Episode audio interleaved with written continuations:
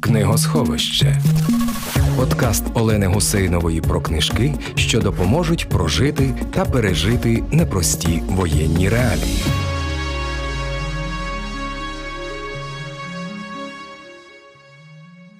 Вітаю, мене звати Олена Гусейнова, і ми, друзі, з вами будемо говорити про книжки. Зараз будемо говорити про такі книжки, які я люблю найбільше. Найбільше я люблю поетичні книжки. Будемо говорити про те, як такі тексти слухати і як їх перетворювати на те, що звучить. Мирослава Барчук, журналістка, моя колега в мене в студії, і говорити ми будемо про українську поезію, прочитану голосом Неоніли Крюкової. У нас є три поети, про яких ми будемо говорити. Ми будемо говорити про Тараса Шевченка. Ми будемо говорити про Івана Драча і будемо говорити про Ліну Костенко. Мирославо, ти вибереш з чого ми почнемо. Але перед тим як ти вибереш, я загалом тебе запитаю про те, як ти читаєш і слухаєш поезію.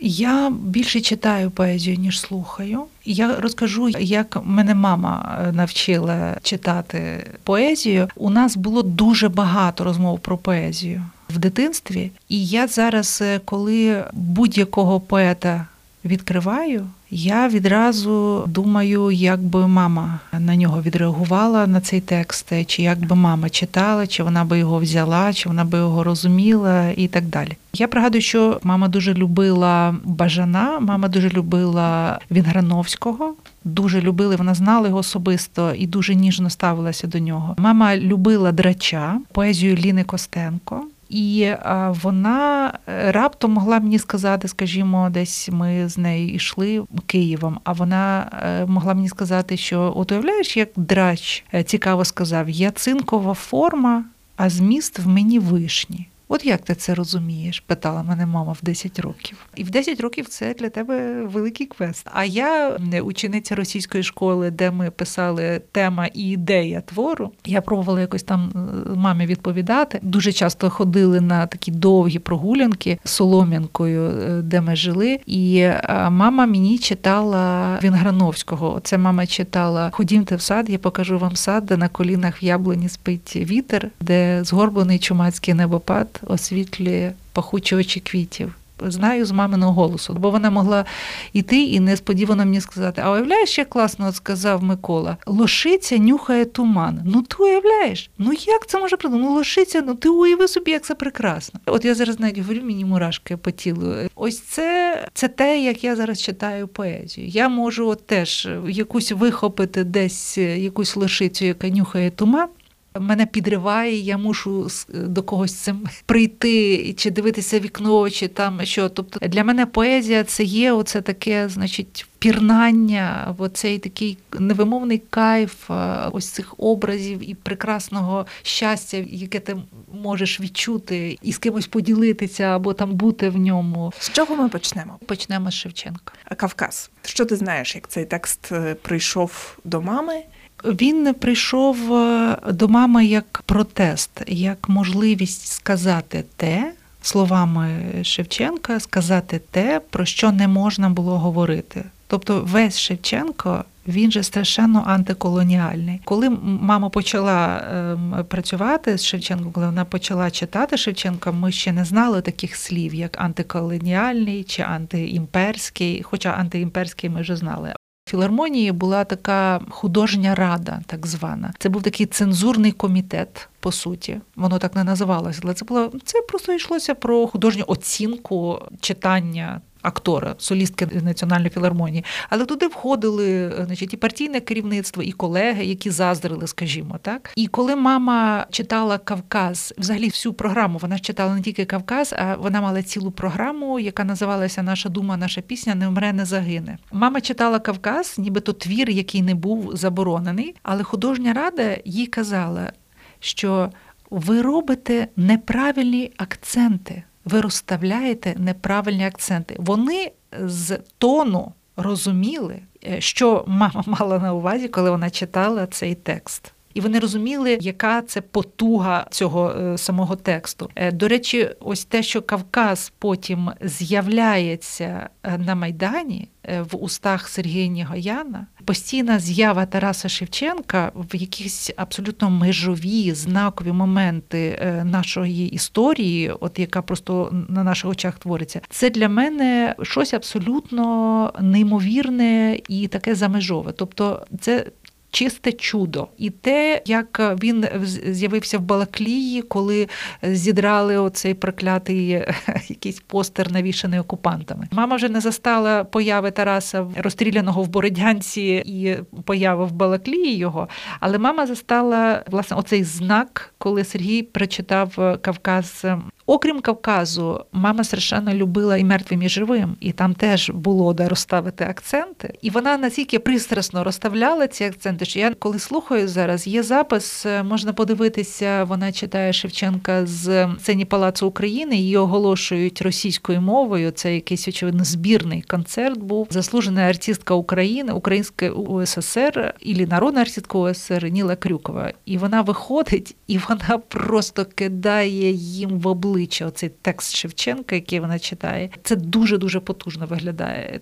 Наступний текст, про який я тобі пропоную поговорити, про Марусю Чурай, він. Дуже логічний, тому що ти напевно знаєш так само, як і я, що досліджувати козаччину можна було в час, коли пишеться Маруся Чурай, та й в час, коли Неоніла Крюкова її озвучує, робить цю моновиставу, можна було тільки під одним кутом молодші козаки, молодші брати росіян борються за те, щоб бути подалі від поляків і поближче до росіян. Релігійний і соціальний тиск, єдине сподівання і надія це брати наші росіяни. Іншого козацького контексту уявити собі не можна було. А інший козацький контекст це і є справжній контекст доби козаччини. Да, можна було тільки в сенсі Тараса Бульби. Більше і то в радянській інтерпретації. Так. І і Маруся Чурай це така, начебто, лірична розмова про першу вигадану насправді жінку-поетку, про нещасливу любов і так далі, обігрування одного, начебто, фольклорного тексту. Але це був надзвичайно важливий текст, який от так голосно проговорив вагу козацького міфу для України. До речі, ось про цю версію козацької спадщини і погляду на козацтво писав Євген Сверстюк в оцій е, статті Собор врештовані. І коли з'явився ось цей е, роман Маруся Чурай, він з'явився десь 79 чи 78 рік. Це якраз пора застою такого після чисток.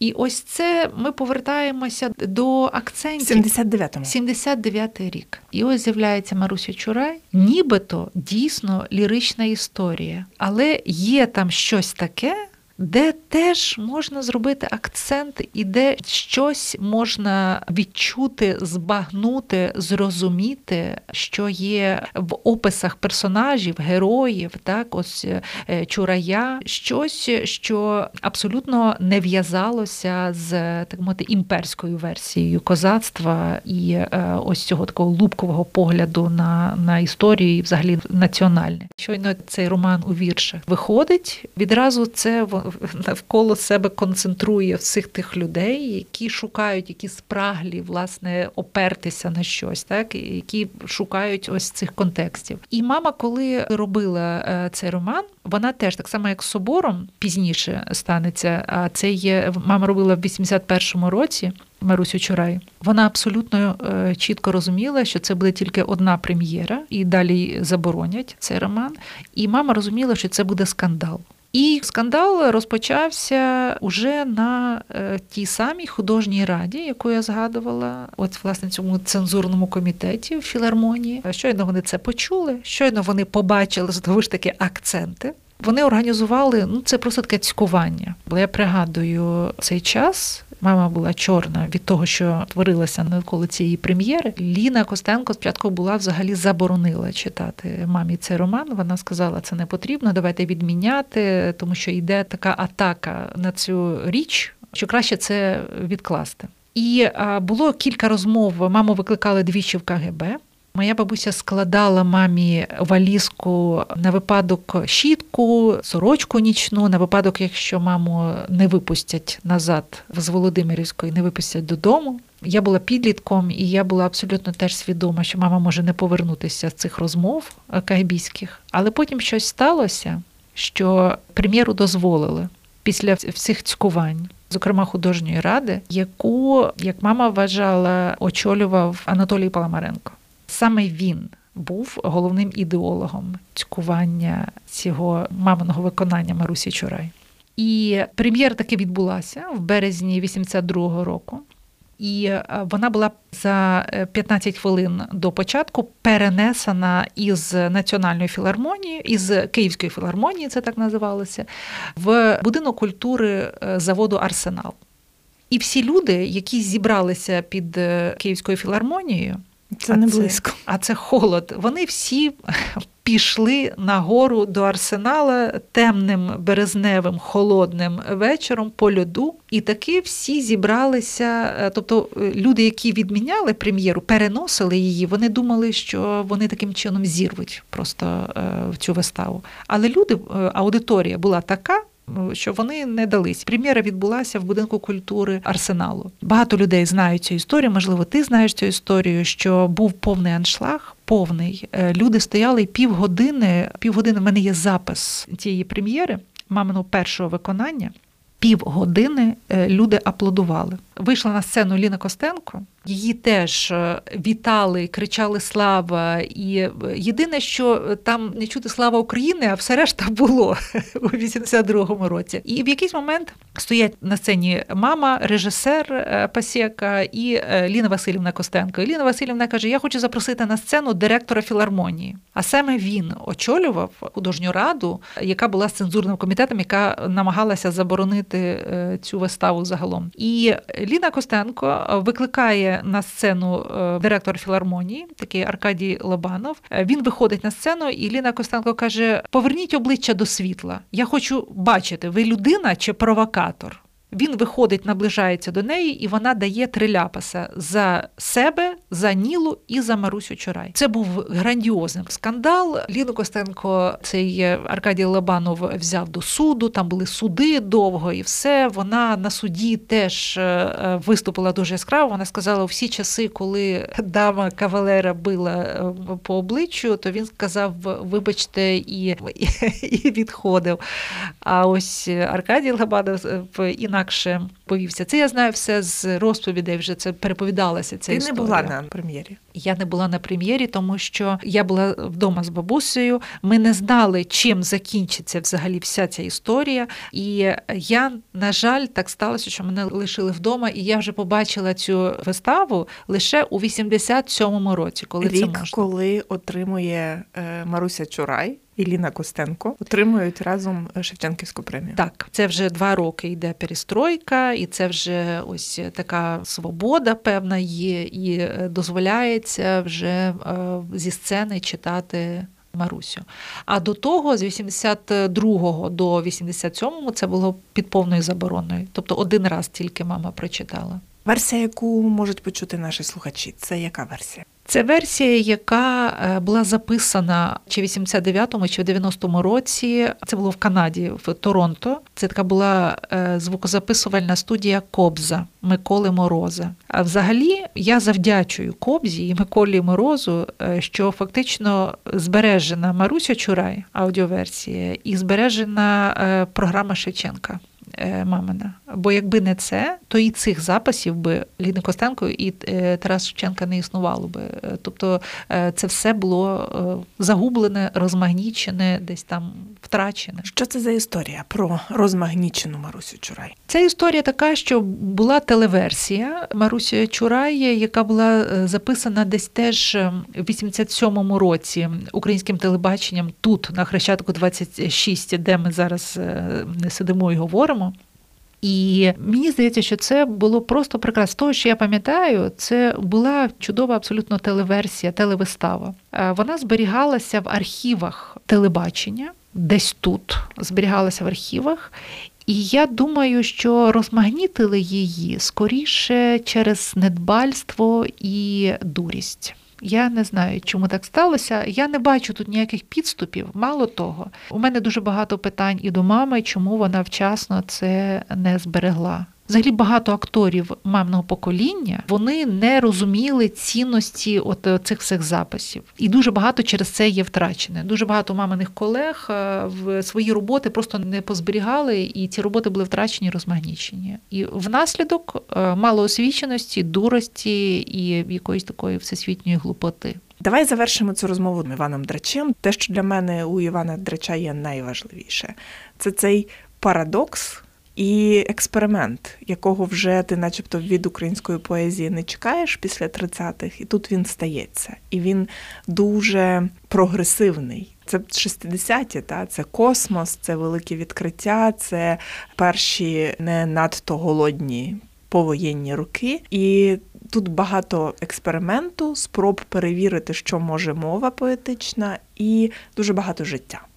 І це зробили якраз недобитки ті, які після 30-х лишилися. Цю павутинку пам'яті, так і відчуття мови і того, що з мовою можна зробити. Так, е, ми говоримо про Бажана, ми говоримо про Рильського, ми говоримо про тих е, кількох людей, які вижили і змогли передати це е, Драчеві, Вінграновському, ну шістдесятникам нашим. Я, до речі, не втримуюсь, розкажу історію, що я колись темним зимовим вечором я ще була дуже маленька маленька, і е, в нашому районі на Солом'янці е, зникла вода. Ішов сніг, і це було так романтично. Ішов сніг, і ми з мамою пішли до колонки. І ми стояли в черзі, і е, раптом мама повертається і починає говорити з якимось чоловіком, таким невисоким, який стоїть зі своїм таким бідончиком. А це був Микола Бажан. І я запам'ятала цю романтичність цього моменту. Я ж зовсім маленька була. І мама тоді мені сказала: ми коли набрали воду цю, і вона каже: запам'ятай цю зустріч, тому що це великий поет. Це був Микола Бажан. Тобто це було буквально за кілька років до його смерті, очевидно. Так ось е, щодо драча, от е, я вважаю, що це такого без перебільшення, без ніяких еківоків щодо того, що це наш або не наш, це поет світового рівня, абсолютно. Е, тобто, так само я вважаю, що все це там багато в цьому поколінні є дуже сильних поетів. Моя мама робила цілий такий поетичний два відділи, це півтори години читання його віршів віршів, програма, яка називалась На калині мене мати колихала. У нього є, до речі, про калину. Взагалі драч вже дуже багато е, має е, таких метафор, образів щодо калини. І я зараз згадала все більше нікому мені писати листи. Лишилася калина тільки ти. Вже ось і тітка, як остання гілка, геть відчахнулась е, з нашого причілка. Тобто калина дуже оспівана. Ми зараз знову переживаємо момент, коли калина це не банальний шароварний образ, тому що ми з тобою пам'ятаємо ранні 90-ті і пізні 90-ті. Заюзали. Так, Заюзали. коли калина, це от там ти прийшов в кабінет української мови, mm-hmm. а там тобі намалювали цю калину, і вона вже нічого не відбувається. Mm-hmm. А 70-ті Оцей от період між першим виходом з таборів і наступною чисткою, це ж 72-й наступник, був такий період, коли ті, кого чекали з таборів, вийшли угу. і ще не знали, що через там буквально кілька місяців, півроку буде ще одна. І ця калина кетях справжній, який там збирався восени, і потім стояв десь в інтер'єрі. Він був таким знаком про свій тоді. Так, а я зараз згадала, знаєш, чий образ калини? Стуса, ця калинова кров така густа, як кров у наших жилах. Так? І я зараз згадала момент, коли його тіло, його Литвина і Тихого привезли е, в Україну, і коли пів Києва йшло е, за цими трьома трунами, і е, ми теж із друзями йшли в цій великій процесії через весь Київ. Ніде на жодному базарі в Києві не можна було купити калину. Все було викуплено, тому що всі йшли з калиною. І я встигла купити калину. Ми йшли за труною Стуса, і було так холодно, що ці ягідки вони так дзвеніли. Е, і я пригадую ось цей мороз і оцю калинову кров. Але щодо драча, це був один з маминих улюблених поетів. Його тексти були одні з маминих улюблених, і мама зробила велику програму. Взагалі в мами було 17 поетичних е, таких програм, півторагодинних е, різних е, поетів. Драч був одним із її улюблених, і переважно її програма була збірки соняшник і теліженці. У Ірини Жиленко був цей такий вірш Калину моя Україна в твоїм кущі, як кетяг багряний. Якщо читати в якийсь проміжок після 2000-х десь, на початку 2000-х чи в кінці 90-х, то ти це читаєш як якусь лубкову, глибочну таку річ. Але якщо читати це в тому контексті, про який ми з тобою зараз говорили, про 70-ті, про повернення тіл Стуса Литвина, Литвина і Тихого, і якщо читати сьогодні, то ніякої штучності, ніяких шарварів. Це просто речі, які відбуваються тут і тепер. Повернення сенсів словам. Я колись сказала про те, що дуже легко втратити сутність слів і, і сенс слова. А повертається це завжди дуже великими жертвами і кров'ю. Завжди, щоб повернути значення слову або якимось поняттям найвищим: рідна земля, батьківщина, так, от калина, якісь наші культурні коди це потрібні неймовірні жертви для цього. Як ти думаєш, кого би мама захотіла з е, наших з тобою сучасників почитати? Мама хотіла і не зробила стуса. Це не сучасників, а просто це мрія, яку вона не встигла. Вона хотіла е, зробити велику програму Стусову, бо мама вважала його найбільшим українським поетом. Мама дуже захоплювалася Стусом і не встигла. Вона поезію окремі робила, а програму, от е, таку сольну програму, вона не встигла зробити. Але моя мама дуже захопилася з Жаданом. Я мамі відкрила Жадана. Я не знаю, чи хтось може прочитати краще з Жадана за самого Жадана, але можливо це був якийсь такий експеримент. Е. Але до цього треба звикати. Та? Поезія вічна, а ми ні. Так, це Тому правда. хтось буде читати. Але в фондах українського радіо Жадан залишиться. Так, це я тобі гарантую. Мирослава Барчук, журналістка, моя колега. Сьогодні говорили про маму Мирослави Барчук, Ніанілу Крюкову. Говорили як про ту, яка давала голос в цій програмі, в цій розмові поезії українській. Що я можу сказати на фінал? Слухайте українську поезію, не тільки її читайте, слухайте її. Ми працюємо для цього теж. І українські поети, українські актори працюють для того, щоб ви могли не тільки читати, а й слухати. Поезія це дуже швидка реакція на те, що відбувається, і це дуже точна реакція. І повірте, все, що ми зараз з вами переживаємо, на що немає слів, вона є в всі слова є в українській поезії. Знайдіть свої, вони спеціально для вас там лежать, і просто майте їх. Всі наші класики працювали для того, щоб ми могли пережити і розказати. Читайте, слухайте і вірте в Збройні Сили України. Ви слухали подкаст Книгосховище. Пишіть у коментарях, про які книжки хотіли би почути у наступних епізодах. Щоби не пропустити жодного епізоду, підписуйтесь на сторінки подкасту на SoundCloud, Google Подкастах, Apple Подкастах та на Ютубі, А також слухайте нас в ефірі Радіо Культура.